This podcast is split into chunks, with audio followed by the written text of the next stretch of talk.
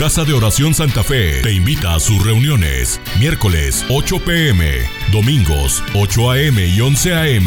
Estamos ubicados. Plaza Santa Fe, Boulevard República de Honduras 104, Interior 9, Hacienda Santa Fe, Tlajomulco de Zúñiga, Jalisco. Casa de Oración Santa Fe, un lugar para adorar.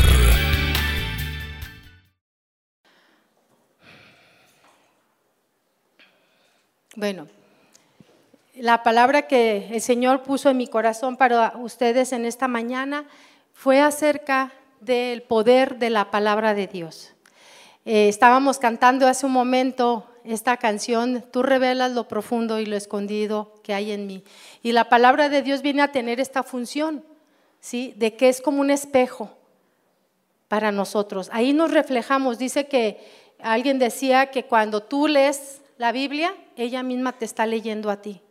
Entonces, es importante la palabra de Dios y yo voy a hablar acerca del poder de la palabra de Dios, para que todos pudiéramos entender que la palabra de Dios no solamente son letras escritas en papel, está el Espíritu de Dios impregnado en ella y tiene poder para transformar cualquier cosa.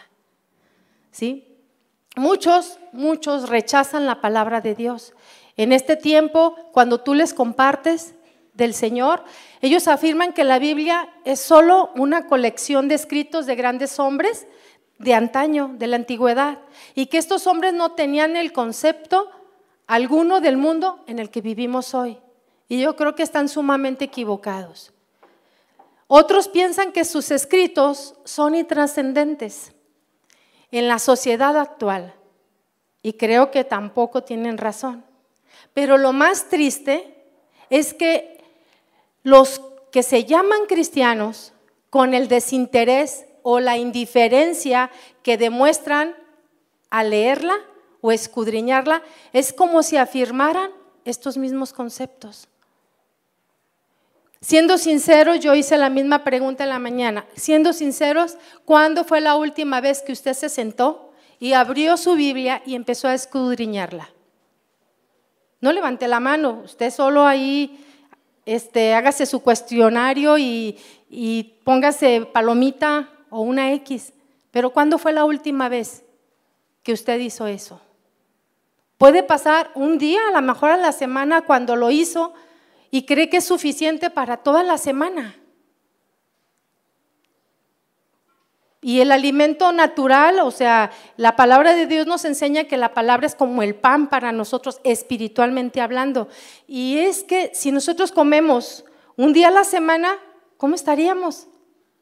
Bien delgaditos, bien guapos, ¿sí? Porque de lo natural comemos más de lo que es.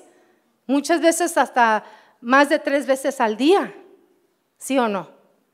Y con la palabra, nosotros queremos que el domingo que nos enseñaron es suficiente para toda la semana. Y es algo que el Señor habla aquí, pero el Señor quiere seguir hablando a tu vida en el transcurso de la semana. Estamos demasiado ocupados como decía el hermano, ¿verdad? Estudiamos matemáticas, estudiamos física, estudiamos medicina, estudiamos eh, eh, leyes, todo lo demás, y le damos un interés increíble,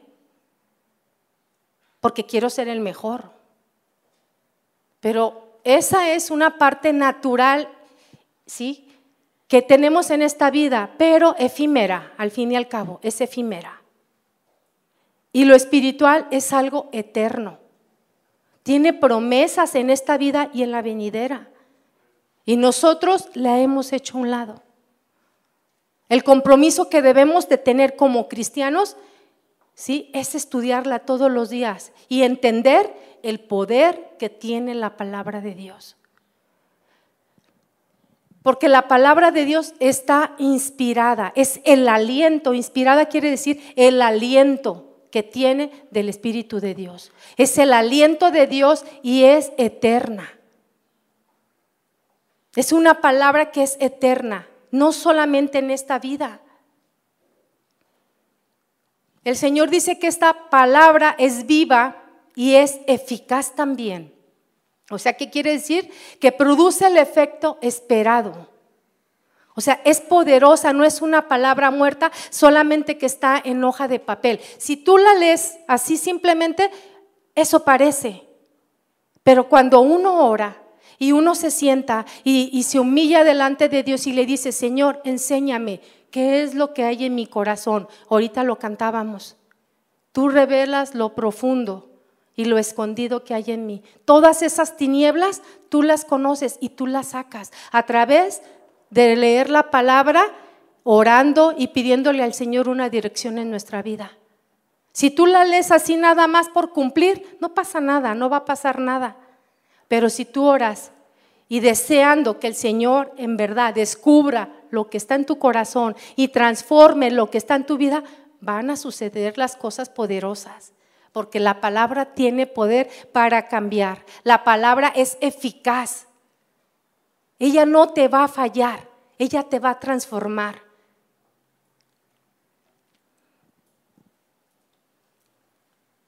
Esta eh, Biblia quiere decir compendio de libros.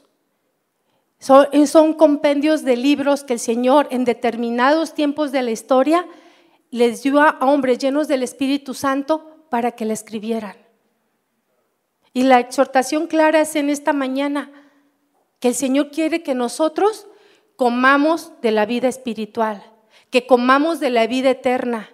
Porque cuando tú hablas a alguien y le compartes las cosas que el Señor ha hecho con tu vida, tendrás poder en tu boca. Estamos eh, los miércoles, les, les eh, pido de verdad que escuchen las enseñanzas de los miércoles, se llama Cantando las Escrituras. ¿Cómo fue este tiempo que cantamos ahorita? Apacible, lleno de la presencia de Dios, ¿no? Señor, tú lo conoces todo, tú sabes todo de mí, ¿dónde me puedo esconder? O sea, estamos cantando las escrituras y estamos empezando por el uso de la boca. La boca tiene poder, todo lo que tú hables tiene poder. Y si tú hablas la palabra, que es el poder de Dios, llena del Espíritu Santo, tu palabra, que Dios hable a través de ti, traerá vida donde quiera, donde quiera que tú vayas, traerá vida. El Señor resucitó muertos a través de su palabra. Él les dijo, sal de ahí, levántate, levántate y anda. El Señor levantó enfermos con el poder de su palabra. La palabra tiene poder. La palabra tiene poder para transformar la vida más dura y el corazón más rebelde. Su palabra es poderosa. Sus principios de la palabra de Dios son enseñanzas y son válidas en cada generación. Yo hace muchos años conocí al Señor y su palabra fue viva y fue eficaz para hacerme ver la condición de mi pecado, la condición en la que yo vivía, una vida vacía, una vida desesperada, una vida sin Cristo, una vida que no tenía sentido, una vida que no sabía dónde iba. Pero cuando conocí la palabra de verdad y el poder de ella tuvo sentido. Tuvo sentido y ahora sé a dónde voy. Ahora sé que mi camino, el Señor va conmigo. Amén. Esa es la seguridad que nos da la palabra. La Biblia es una recopilación de libros sagrados. La palabra de Dios fue desde el principio. Fue desde el principio. Veamos en Juan, por favor, Juan 1, del 1 al 4.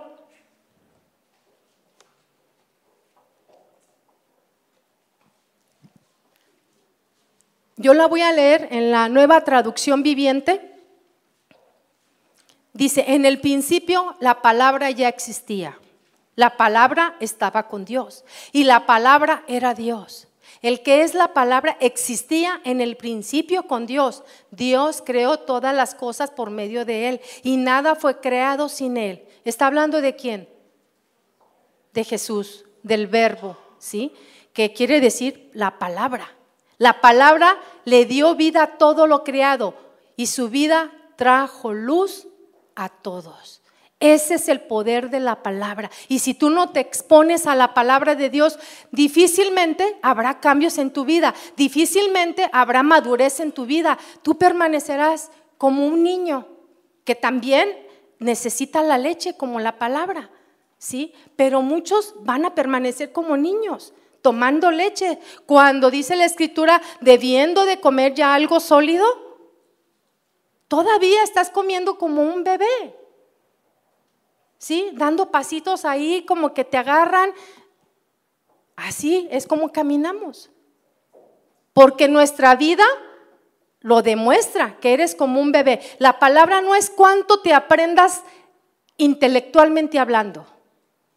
Puedes tener un conocimiento porque eres increíblemente bueno para aprenderte las cosas. Pero no es lo intelectual. Es la vida espiritual que produce eso en ti, en tu familia.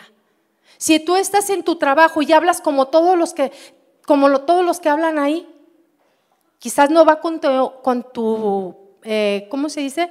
con tu personalidad, porque a lo mejor es ser una persona de renombre. No sé si han escuchado de repente ciertos eh, funcionarios que cuando los agarran en la calle y se quitan su, su vestimenta de, que representan algo y los han visto, lo encontraron borracho en tal lado y los oyes hablar, Dios santo. Tú dices, ese es el que está ahí al frente de tal lugar con solamente hablar te das cuenta la clase de persona. Entonces, si todos hablan así, tú no te debes permitir hablar de la misma manera. Tampoco te vas a ir eh, poniendo a ir caminando y, y leyendo todos los salmos. No, no estoy hablando de eso. Estoy hablando que en las situaciones en que te encuentres, tu boca debe ser diferente. Tu hablar debe ser diferente. Eso te da autoridad ante los demás.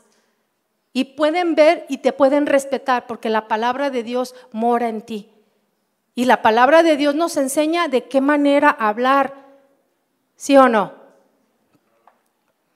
Entonces, la palabra es el mismo Jesús, es el verbo, fue desde el principio. Él creó todas las cosas, ¿sí? Como este verso que leímos, donde la palabra de Dios fue la inspiración de Dios para toda su creación.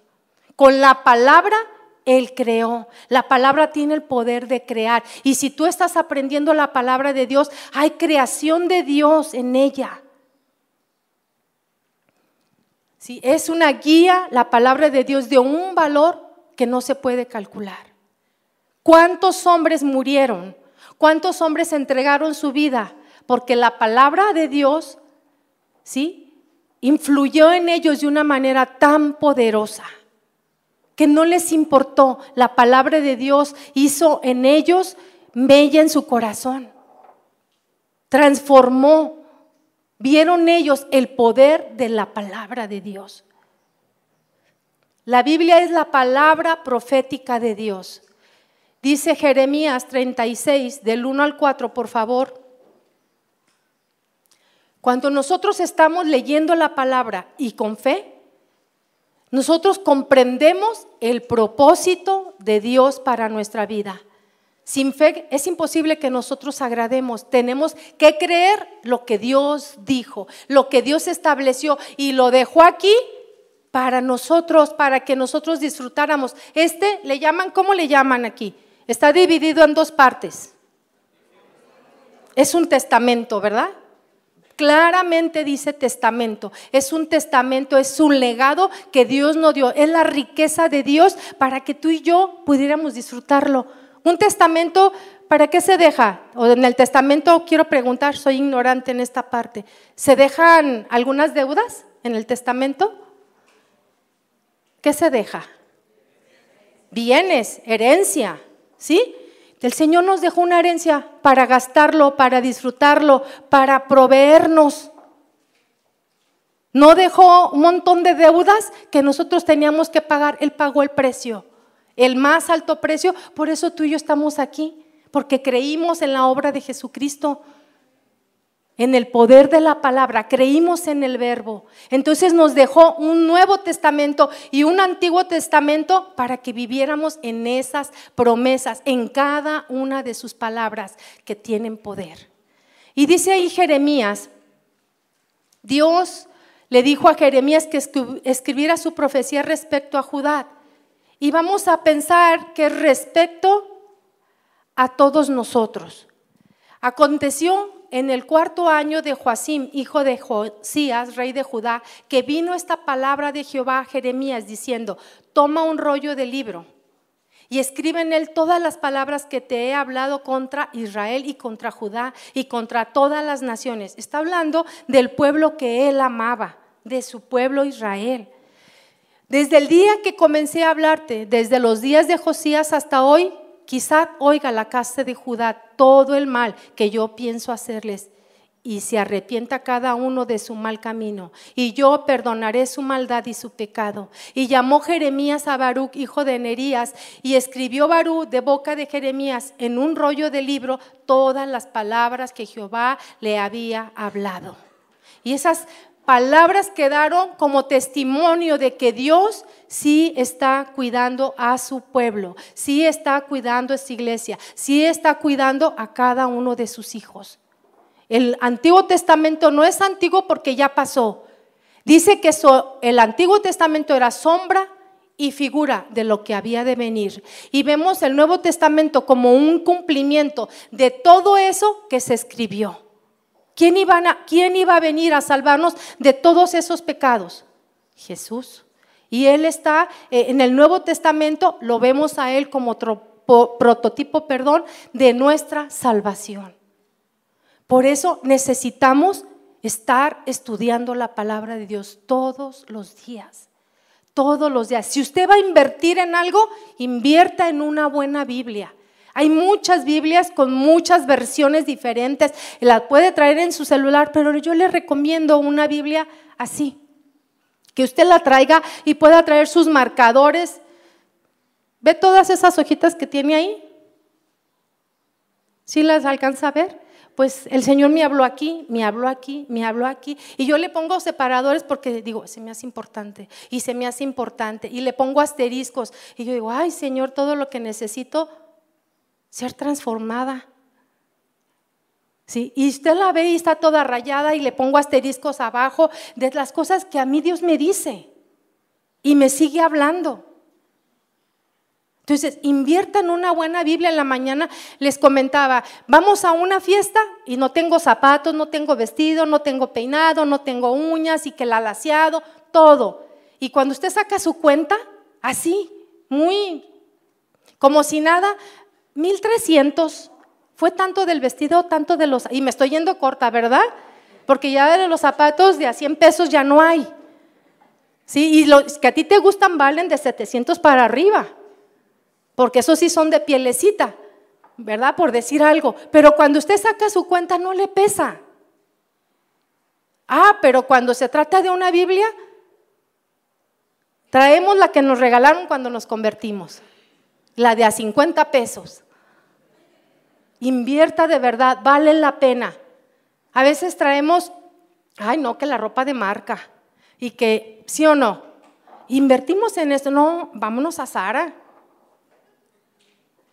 Y no nos pesa. Y nos pesa invertir en esto, en traer una buena Biblia. Si tú eres un estudioso de la palabra, escoge una buena Biblia que tenga comentarios, que tenga hebreo, que tenga griego. De verdad, te habla sola. Ya si tú te haces el ignorante es porque tú no quieres hacer la voluntad de Dios. Pero que nos habla, nos habla. Pedro, el apóstol Pedro también nos da pruebas de la inspiración de la palabra de Dios. Vamos a ver segunda de Timoteo, por, perdón, segunda de Pedro. Segunda de Pedro 1, del 19 al 21.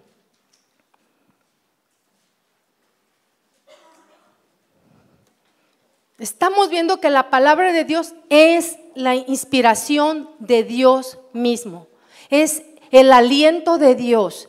Y dice ahí, tenemos también la palabra profética más segura, a la cual hacéis bien en estar atentos, como a una antorcha que alumbra en lugar oscuro, que era lo que estábamos cantando, ¿no? Es la única que te puede alumbrar. Ahí esos rincones de tu vida donde están tus traumas, donde están tus situaciones difíciles, esas cosas que ni tu esposo, ni tu esposa, ni tu mamá, ni tu papá saben y que están muy profundos y escondidos ahí y que a nadie le cuentas. Esos secretos que están ahí, Dios los descubre. Ahí dice, Estar atentos como una antorcha que alumbra en lugar oscuro hasta que el día esclarezca y el lucero de la mañana salga en vuestros corazones. Usted ha visto cuando yo vengo en las mañanas, veo un solezote, aquí está hablando de lucero, es una estrella, el lucero de la mañana es el sol. Y cuando nosotros venimos, yo veo la, una cosa enorme, tremenda, precioso que se ve, la salida del sol. Y aquí nos habla de que poco a poco tú vas ir viendo la luz en tu vida. Claramente te vas a dar cuenta lo que tienes que cambiar. No basta con ser una buena persona. No, yo soy un buen esposo, soy una buena esposa. No basta con eso. Hay cosas internas que el Señor necesita descubrir. Él necesita cambiar, necesita transformar, que te tiene atorado. Y solamente la palabra de Dios, que es viva y es eficaz, puede hacerlo en tu vida. Entendiendo primero esto, que ninguna profecía de la escritura es de interpretación privada, porque nunca la profecía fue traída por voluntad humana, sino que los santos hombres de Dios hablan, hablaron siendo inspirados por el Espíritu Santo. La experiencia personal que Pedro mencionó Es una fuente segura de autoridad. Es la palabra profética más segura, una palabra estable, es firme, es nuestra base. Si usted no está estudiando la palabra de Dios, usted está débil. Cualquier situación que venga a su vida lo va a derrotar. Cualquier enfermedad que venga o situación económica lo va a desequilibrar porque su confianza no está en Dios. Usted está haciendo las cosas en sus fuerzas, a su manera y no con la guía de Dios. Esta palabra el Señor nos dio una guía para todo. Señor, que no tengo trabajo. No tengo dinero ahora que llegaron los recibos de la casa y no tengo esto. ¿Sabe? El Señor nos habla aquí de cómo es nuestro proveedor, nuestro ayudador y cómo podemos obtenerlo. Dice la escritura, Señor, ¿de dónde vendrá mi socorro? Mi socorro viene del Señor que hizo los cielos y la tierra. No dará mi pie al resbaladero, ni se dormirá el que me guarda, el que guarda a Israel. Él tiene cuidado de ti, Él tiene cuidado de la situación que te pasa. Él sabe, antes de que tú le digas, Él ya conoció porque Él es espíritu. Pero tú quieres traer tu carga y tú quieres seguir con tu carga y arreglar tu situación tú solo o tú sola. No dejando que Dios intervenga. Si tú te sientas, te arrodillas y le pides a Dios, Señor, háblame, guíame, ¿dónde puedo encontrar lo que necesita mi alma? Necesito descanso, necesito que tú me digas qué debo hacer. Pero a veces nos creemos tan super sabios que nosotros tenemos las soluciones a todas las cosas. ¿Sí o no nos ha pasado? Y lo queremos resolver de la manera equivocada. Y en vez de mejorar, pues como le decimos ahí, vulgarmente metemos la pata. Y en vez de, vamos, ¿sí? En un hoyo más profundo. ¿Por qué? Porque le dijimos al Señor, no, no, no, tu palabra no, no tiene poder. No hay vida en eso.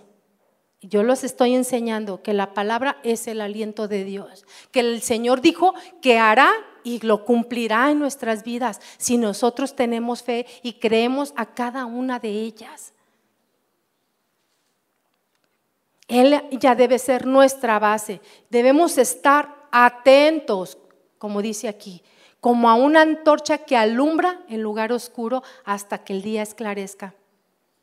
Esa palabra profética viene la autoridad de Dios y es absolutamente esa palabra digna de qué? De confianza. Tú puedes estar seguro que el Señor te hablará. Tú puedes estar seguro que el Señor te dirá la palabra correcta que necesites. Los estudiosos de las escrituras en el Nuevo Testamento vemos a los fariseos, a los maestros de la ley, ¿sí? A escribas que ellos estaban eh, eh, estudiados en todas las escrituras, en toda la ley, el Pentateuco, ellos se lo tenían que saber de memoria y eran estudiosos en eso. Sin embargo, cuando vieron que Jesús hablaba la palabra, ellos pudieron ver algo diferente, porque ellos no podían hablar así, con esa seguridad. Cuando Jesús hablaba la palabra, lo hacía y ellos decían, ¿quién es este que habla con tanta autoridad? ¿Sí? ¿Quién es este que a los enfermos levanta, perdona pecados, saca los peces del mar, cinco peces y les da de comer a todos con el poder de su palabra? ¿Sí? Mateo 8:27, por favor.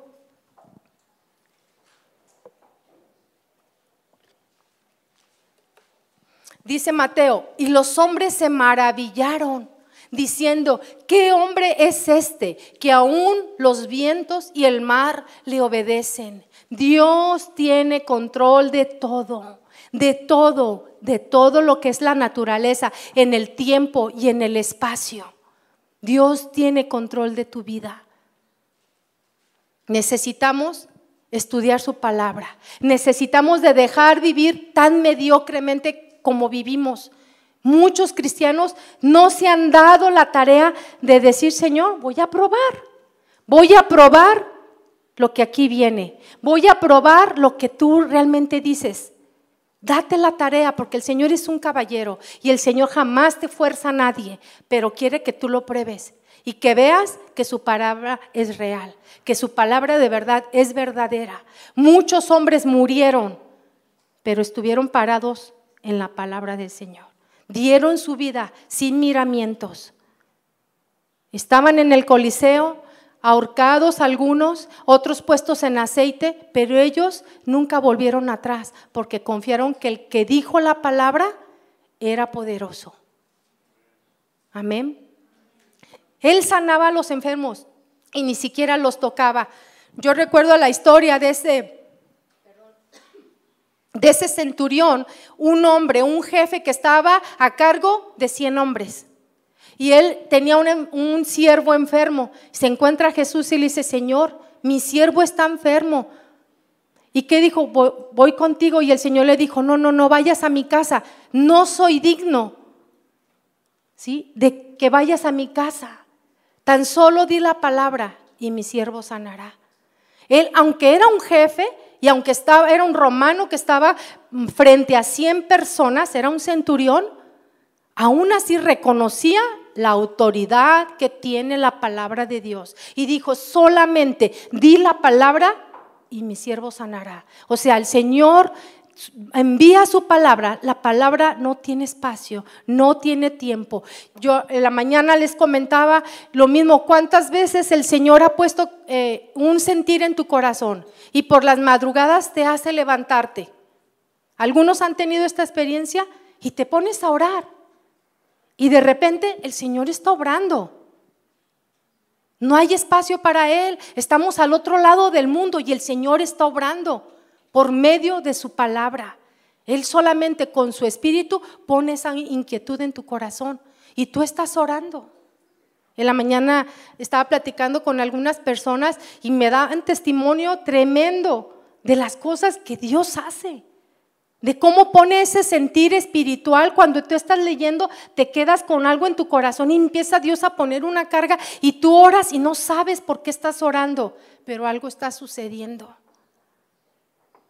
Me decía una hermanita que ella trabajó con una señora y que ah, tenía un bebé y que cuando ella se metía al baño le decía, cuídame por favor al bebé. Y pues el bebé dice que era tremendo, inquieto. Y que ella cada que eh, ella se metía al baño o se, o se ponía a hacer algunas otras cosas que le quitaban el tiempo, eh, no quería descuidar a su bebé, pues ella seguido y se me encontraba orando por el niño. Pero es que el niño Dice, era tremendo y era muy chillón. Entonces yo lo que hacía era orar. Pues dice que ella estaba así y la señora pues como que no le gustaba eso y la despidió. Así, pum, de un día para otro. Ok, pasó el tiempo y dice, pero yo nunca dejé de orar por ese niño. Y yo oraba y oraba y la carga estaba en mi corazón. Ella fue obediente. ¿Sí? Y estaba en su corazón esa carga. Y dice que un día tuvo un sueño.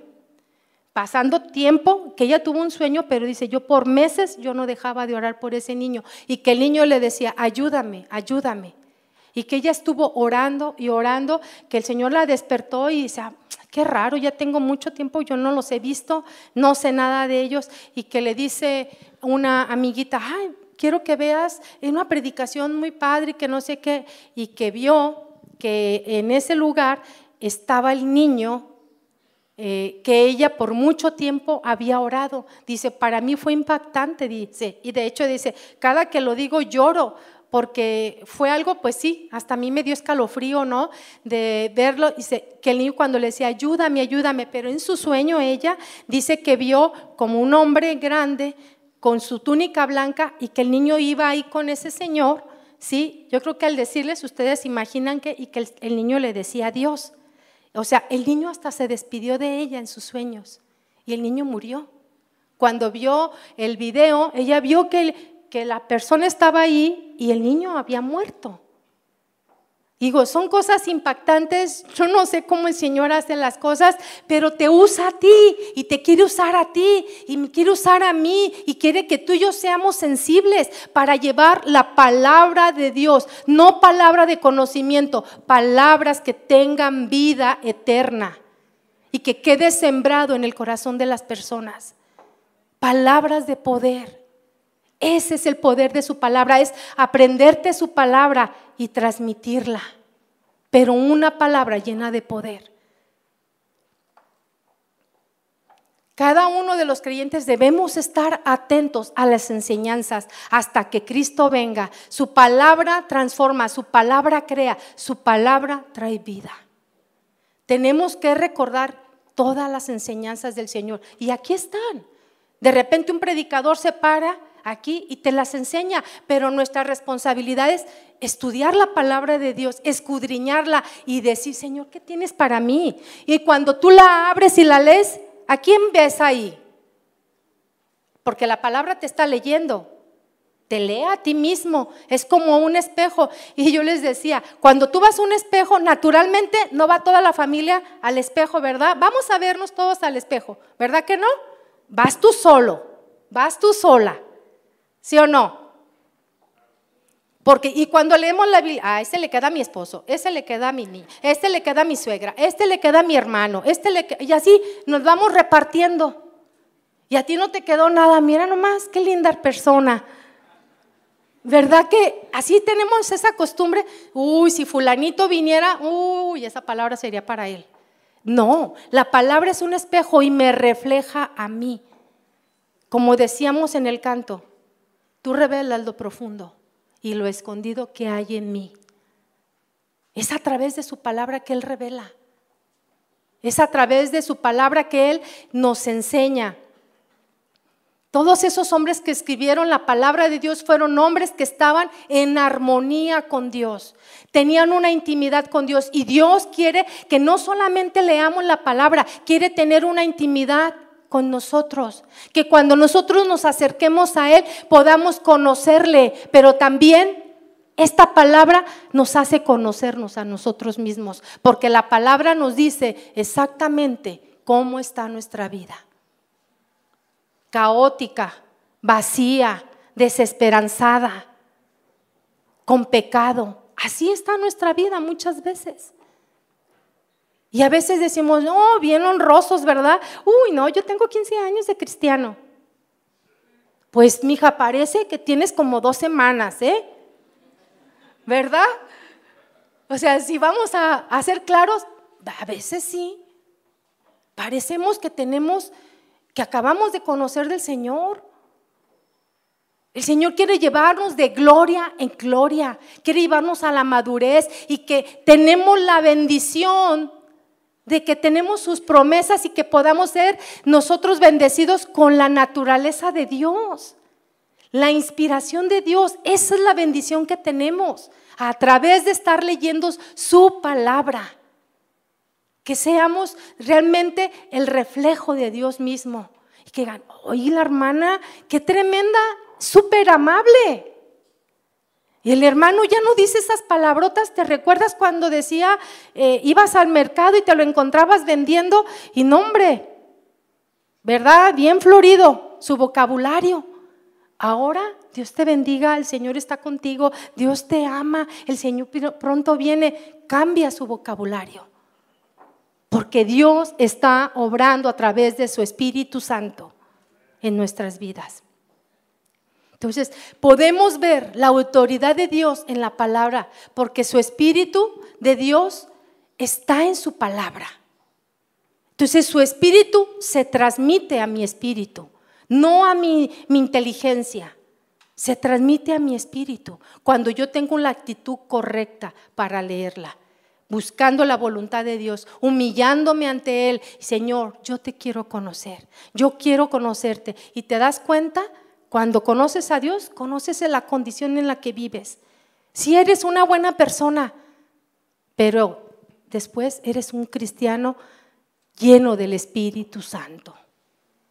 Dice la escritura que de en tu interior correrían como ríos de agua viva. ¿Cómo sería esto? Conociendo la palabra de Dios, escuchándola, obedeciéndola.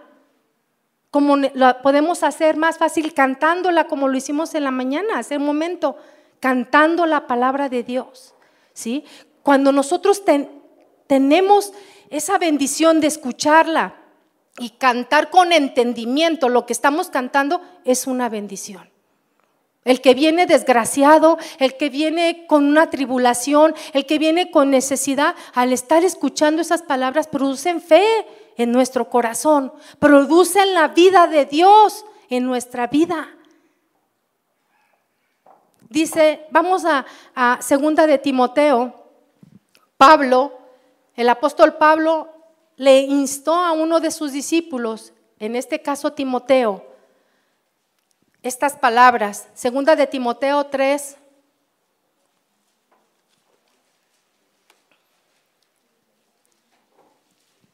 pero persiste tú, fíjese las palabras que le está diciendo Pablo, pero persiste tú en lo que has aprendido y te persuadiste sabiendo de quién has aprendido y que desde la niñez has sabido las sagradas escrituras, las cuales te pueden hacer sabio para la salvación por la fe que es en Cristo Jesús. ¿Por qué Pablo tenía que recordarle a Timoteo la importancia de la palabra de Dios? Por lo mismo que Dios nos lo está recordando en este momento a nosotros. Porque un verso antes de Timoteo 14, Timoteo 13, un verso antes, dice, yo lo voy a leer en nueva traducción viviente, dice, pero los malos y los impostores serán cada vez más fuertes, engañarán a otros y ellos mismos serán engañados. Por eso Pablo le estaba diciendo a Timoteo, Timoteo, prepárate, prepárate, persiste. En eso en lo cual hay una convicción en ti, persiste una y otra vez, no dejes de instruirte, porque vienen filosofías ¿sí? más fuertes que las que tú tienes. Tú no vas a saber cómo refutarlas si no estás aprendiendo la palabra de Dios. Dice que ellos estarán engañados, pero no solamente engañarán a otros. Entonces, por eso debemos apercibirnos y aprender y estudiar la palabra de Dios.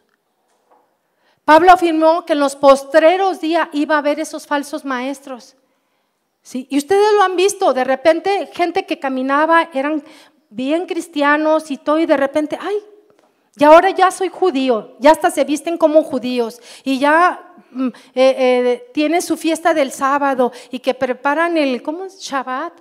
Y bueno, cuánta cosa. Y tú dices, ¿cómo?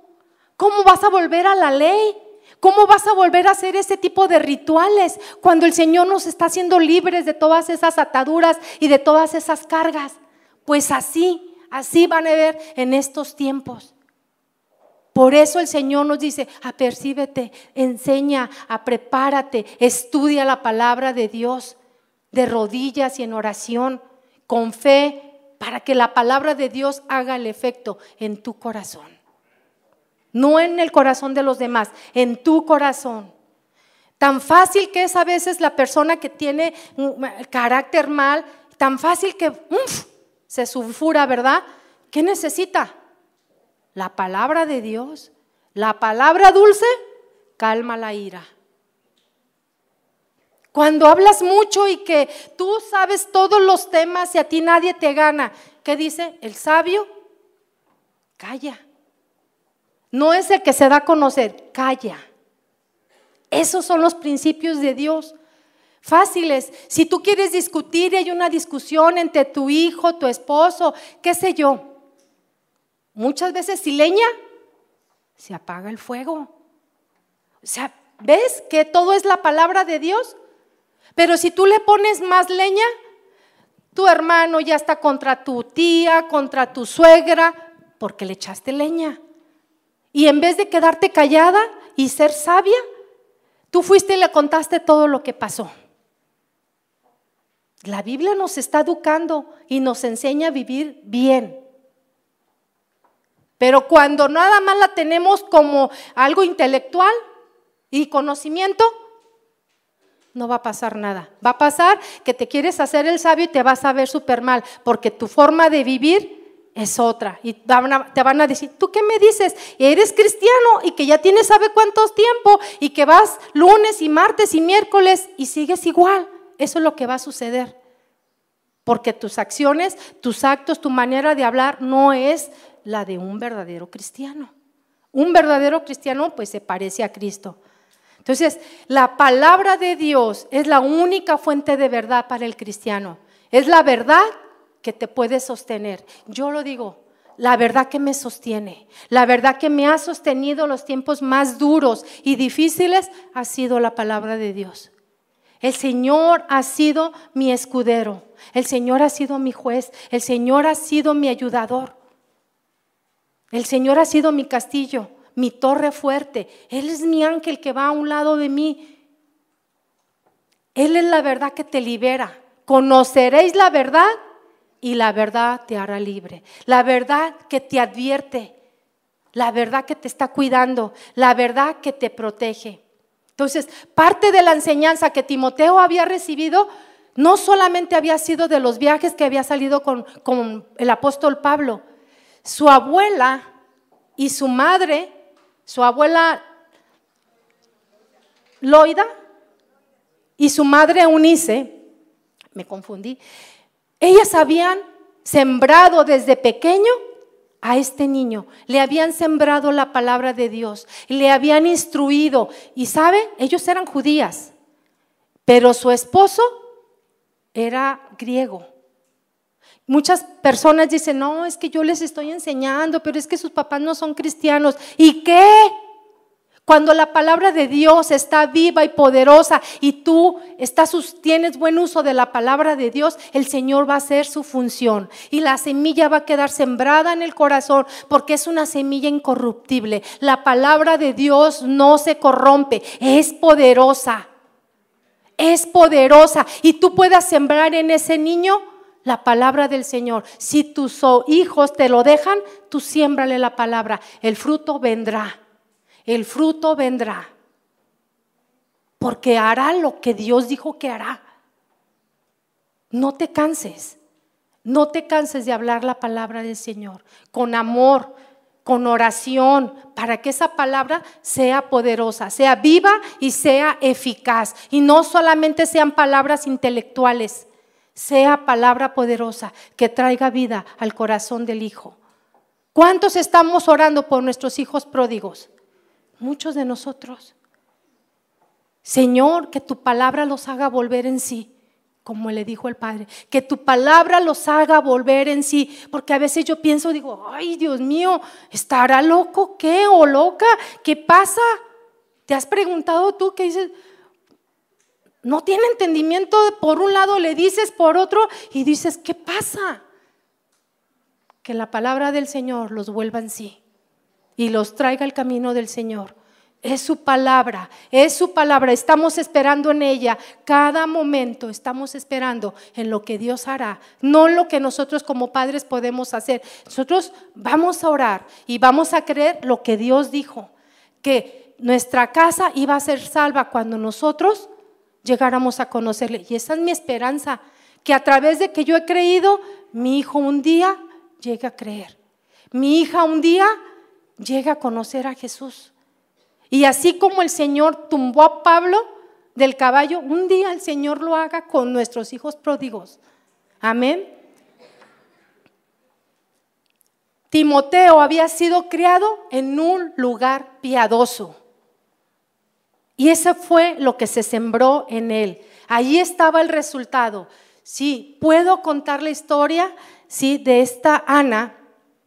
Ana también, ella fue una mujer atribulada, lloró, no tenía hijos, no podía tener hijos y ella estuvo llorando inconsolablemente. Ella pedía a Dios un hijo y ¿sabes qué fue lo que pasó? Ella hizo una oración muy prometedora y muy tremenda porque ella le dijo, Señor, si tú me das un hijo, yo lo voy a dedicar para ti. ¿Sabes qué implica eso? No es cuando tú vengas aquí y presentas a tu hijo y dices, ah, yo lo voy a presentar para el Señor. Estamos equivocados. Esta es solamente una representación física, pero el trabajo es duro y está en casa. Tú tienes que sentarte y enseñar a tu hijo la palabra de Dios. Ana se dedicó a enseñarle a su hijo la palabra del Señor, el temor del Señor. Lo llevó al templo y eso quiere decir que estuvo siendo instruido en la palabra del Señor. Ana dedicó su corazón a que ese niño fuera enseñado y fue un profeta y fue un juez, fue un hombre que era sensible a la, verdad de Dios. Cuando él era pequeño y se quedó en el templo, ¿qué pasó? Escuchaba una voz y él iba con el sacerdote, él y decía, ¿me llamaste? No. Él estaba siendo sensible, estaba siendo preparado para lo que venía. Enséñale a tus hijos, enséñale a tus hijos esos principios, enséñale a tus hijos a no ser mentirosos, enséñales a tus hijos a decir la verdad, a ser obedientes. Ahí se va a ver el reflejado lo que tú estás transmitiendo como, Pablo le decía a Timoteo ahí en segunda de Timoteo 3:14, pero persiste tú. Persiste quiere, viene de la palabra griega mene, que significa permanecer, significa morar, perdurar, mantenerse en las escrituras. Eso es lo que le estaba diciendo Pablo. Permanece en eso que tú has tenido una convicción, permanece. No dejes de estudiar. Vienen tiempos difíciles, te vas a encontrar con maestros, ¿sí? Y tú tienes que estar preparado porque Timoteo era joven y se iba a encontrar con maestros de la ley. Entonces, él tenía que estar preparado espiritualmente hablando, ¿sí? En pocas palabras, Pablo le estaba diciendo a Timoteo, Timoteo, tienes que vivir las escrituras. Tienes que moverte en las escrituras. Tienes que ser en las escrituras. Porque en Él vivimos, somos y nos movemos en la palabra de Dios. No puedes hacer las cosas como tú estás pensando. Tienes que moverte en las escrituras. Ellas tienen que ser parte de nuestra vida. Los miércoles la enseñanza se llama cantando las escrituras y qué más? Cantando y viviendo las escrituras. Es muy fácil cantar, levantar las manos y aplaudir, ah, qué padre, qué bonita música. Y como dirían los jóvenes, esa rola está bien padre. Sí, pero también los viejos decimos así. este, pero podemos decir todo eso, pero ¿qué pasa cuando salimos? ¿Qué pasa con lo demás? ¿Me entienden? Es importante, si usted se apega a la palabra de Dios, la vida de Dios estará en usted. No será la misma persona. Timoteo no solamente había aprendido un código moral, no esto, no el otro, no aquello, no. Él tenía que moverse a través del Espíritu Santo por medio de las escrituras. Y como ya lo vimos hace un momento, las escrituras nos ayuda de todas las edades, en todo tiempo, ¿sí? Y en cualquier lugar. Entonces, aquí dice que únicamente la palabra podía ser lo sabio para la salvación por la fe, que es en Cristo Jesús. ¿Qué quiere decir estas palabras? Que las escrituras nos salvan con aquello que luchamos día a día, ¿Cuál es su lucha diaria? ¿Cuál es la mentira? ¿La flojera? ¿Hogares destruidos? ¿Desorden? ¿Vacío? ¿Malos hábitos? ¿Glotonería? ¿Avaricia? ¿Vanidad? ¿Inmoralidad? ¿Chismes? soledad, enfermedad. O sea, las escrituras nos salvan cada día si nosotros atendemos a este testamento precioso inspirado por Dios. Es el Espíritu de Dios que transforma, nos cambia, nos renueva. Nos hace nuevas personas. No es el que tú vengas aquí te sientes. No, eso no nos hace una nueva persona. Sí, yo sé que la fe viene por el oír. ¿Y el oír qué? la palabra de Dios. Eso es lo que cambia el corazón que tenemos. Si persistimos nosotros, vamos a ver el resultado. Como Pablo le decía a Timoteo, si persistes, vas a ver el resultado, Timoteo. Vas a ver el resultado. Tu familia creerá no solamente por lo que dices, sino por lo que vives. Tu palabra tendrá autoridad porque tú vives una vida diferente, de acuerdo a lo que hablas. Pero si a todo mundo le dices que eres cristiano y tu manera de hablar no refleja eso, ¿cómo? ¿Como ahí qué? Dirían, ¿verdad? ¿Como ahí qué? Si yo conozco gente que lee y lee, uno, yo ya este año me volví a aventar toda la Biblia, ¿sí o no? No, y tú los ves y tú dices, ¿Cómo? Y aquí se me hace un signo así ¿eh? de interrogación. ¿Cómo? ¿Qué ha pasado entonces? Se tiene que reflejar nuestra vida diferente. Que cuando eh, llegues tú o cuando estés entre los hermanos haya siempre una palabra de ánimo, de consuelo, de exhortación, una palabra que bendice, una palabra que traiga la vida de Dios. Cuando vienen ¿Quién espera una palabra así? Yo espero una palabra que conforte mi alma, una palabra que me dé esperanza en aquello que yo ya creo. Pero cuando me lo afirman, yo me siento bien feliz y muy, muy bendecida. Porque digo, ay Señor, gracias. Era lo que yo estaba orando. Y me, gozo porque la persona ni siquiera sabe. Sin embargo, no solamente el Señor nos da esa palabra, nos hace sensibles. Porque la palabra cambia nuestra apariencia, nuestras actitudes, nuestras acciones, nuestros pensamientos. Obviamente jamás seremos los mismos. Si nosotros nos empezamos y tenemos un compromiso con Dios a leer y estudiar la palabra. Dice segunda de Timoteo 3:16, con esto voy a terminar. Toda la escritura es inspirada por Dios Toda la escritura, o sea, toda Antiguo Testamento y Nuevo Testamento es inspirada por Dios y útil para enseñar, para redarguir, para corregir, para instruir en justicia. Inspirada viene de una palabra teoneustos. En griego significa que Dios sopló. O inspirado por Dios. Quiere decir o debido a la inspiración de Dios o cargado por el Espíritu Santo. O sea, esta palabra es la palabra que Dios nos da, es su exhalación, es el Espíritu Santo hablando a nuestros corazones. Es la misma palabra, esa palabra que se usa y es la misma palabra que Dios usó cuando hizo la creación de Génesis 2.7 dice, Dios sopló el aliento de vida en Adán. Y es la misma palabra. Entonces, es la vida, es el aliento de Dios que nos da cuando la leemos. Qué poderoso, ¿no? ¿No le da gloria a Dios por eso? Es poderoso la, la vida de Dios en nosotros. La vida de Dios. Job decía, Job 33.4, el Espíritu de Dios me hizo el aliento del Todopoderoso me da vida.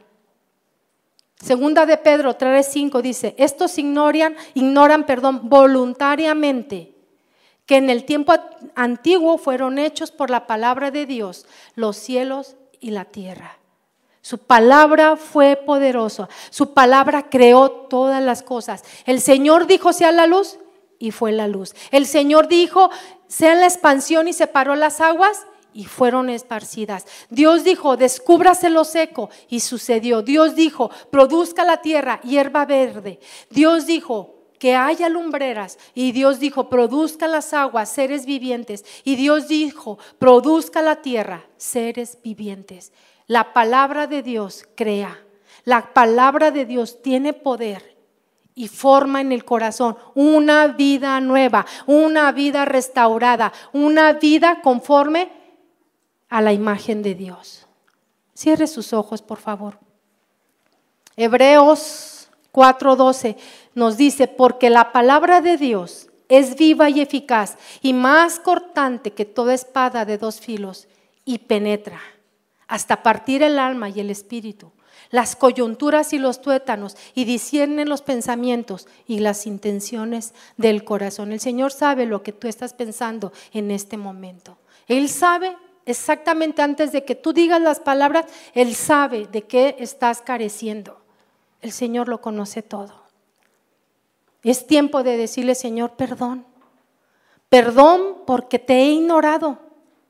He ignorado lo que tú has dicho. He ignorado todas esas cosas que tú has provisto para mi vida. Lo he ignorado. Y yo te quiero pedir que me perdones. La palabra de Dios puede penetrar. Es un instrumento suficientemente afilado para penetrar y separar el alma, todas nuestras emociones de las cosas del Espíritu. Es el único que puede hacer eso. Ninguna filosofía, ningún estudio, ninguna maestría puede hacer esto. Solamente la palabra de Dios puede penetrar y conocer los secretos más profundos de cada persona. Él discierne, dice la Biblia, Él revela a través de su palabra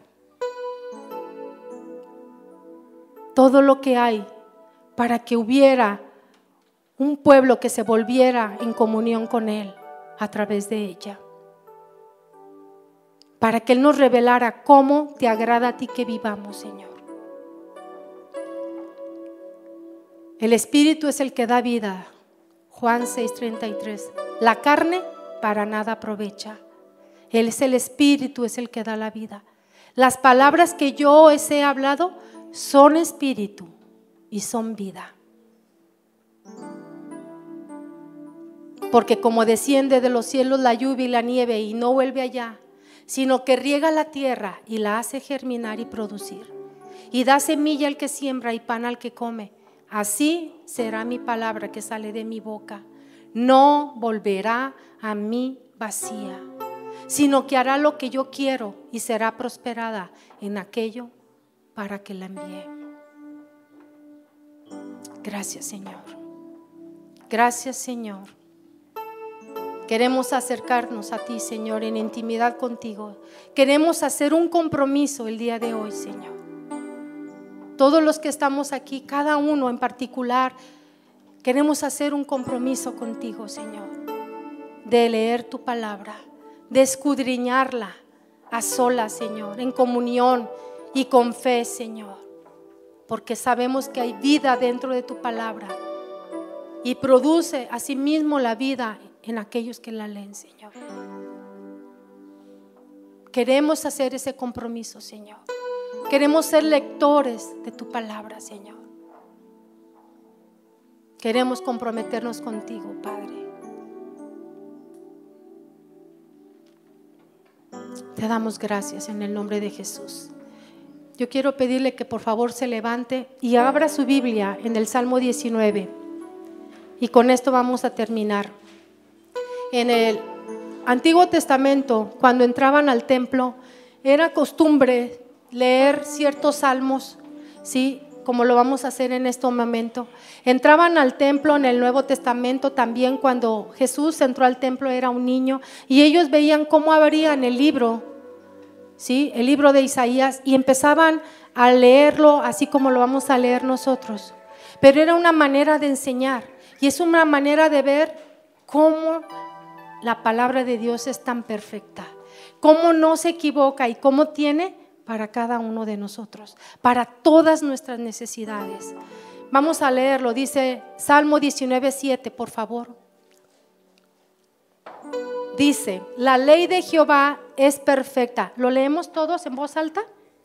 La ley de Jehová es perfecta, que convierte el alma. El testimonio de Jehová es fiel, que hace sabio al sencillo. Los mandamientos de Jehová son rectos, que alegran el corazón. El precepto de Jehová es puro, que alumbra los ojos. El temor de Jehová es limpio, que permanece para siempre. Los juicios de Jehová son verdad, todos justos. Deseables son más que el oro y más que mucho oro afinado, y dulces más que miel y que la que destila del panal. Tu siervo es además amonestado con ellos en guardarlos hay grande galardón. ¿Quién pondrá entender sus propios errores? Líbrame de los que me son ocultos. Preserva también a tu siervo de las soberbias, que no se enseñoren de mí. Entonces seré íntegro y estaré limpio de gran rebelión. Sean gratos los dichos de mi boca y la meditación de mi corazón delante de ti, oh Jehová roca mía y redentor mío. Amén. Amén. Le damos gloria a Dios por eso. Dele un aplauso porque toda su palabra es por el bien de nosotros. Amén. Gracias Señor. Gracias Señor por el cuidado que tú tienes en cada una de tus palabras para guardarnos, para protegernos, para bendecirnos, Padre. Te exaltamos, Señor, dador de la vida. Te alabamos y te honramos. Señor, gracias porque tu palabra es poderosa, tiene autoridad, Señor, para cambiar nuestros pensamientos y nuestras acciones. En el nombre de Jesús, gracias, Señor.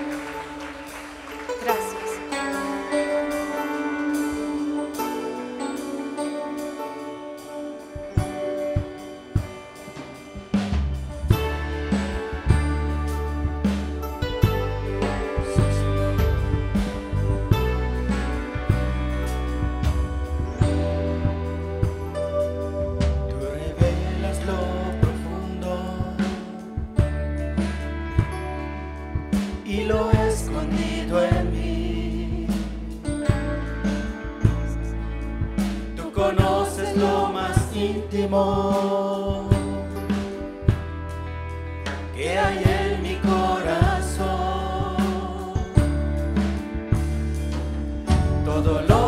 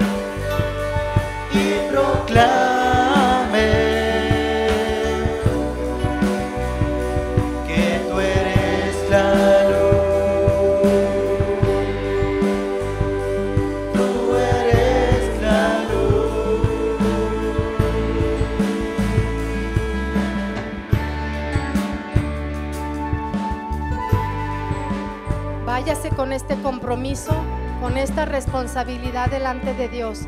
Si usted quiere tener la vida de Dios, déle la oportunidad a que Él se revele a su vida y verá que su vida será totalmente diferente.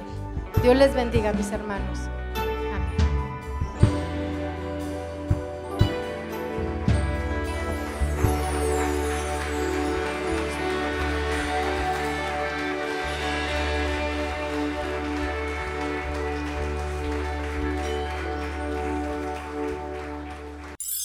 Casa de Oración Santa Fe te invita a sus reuniones. Miércoles 8 pm, domingos 8 am y 11 am.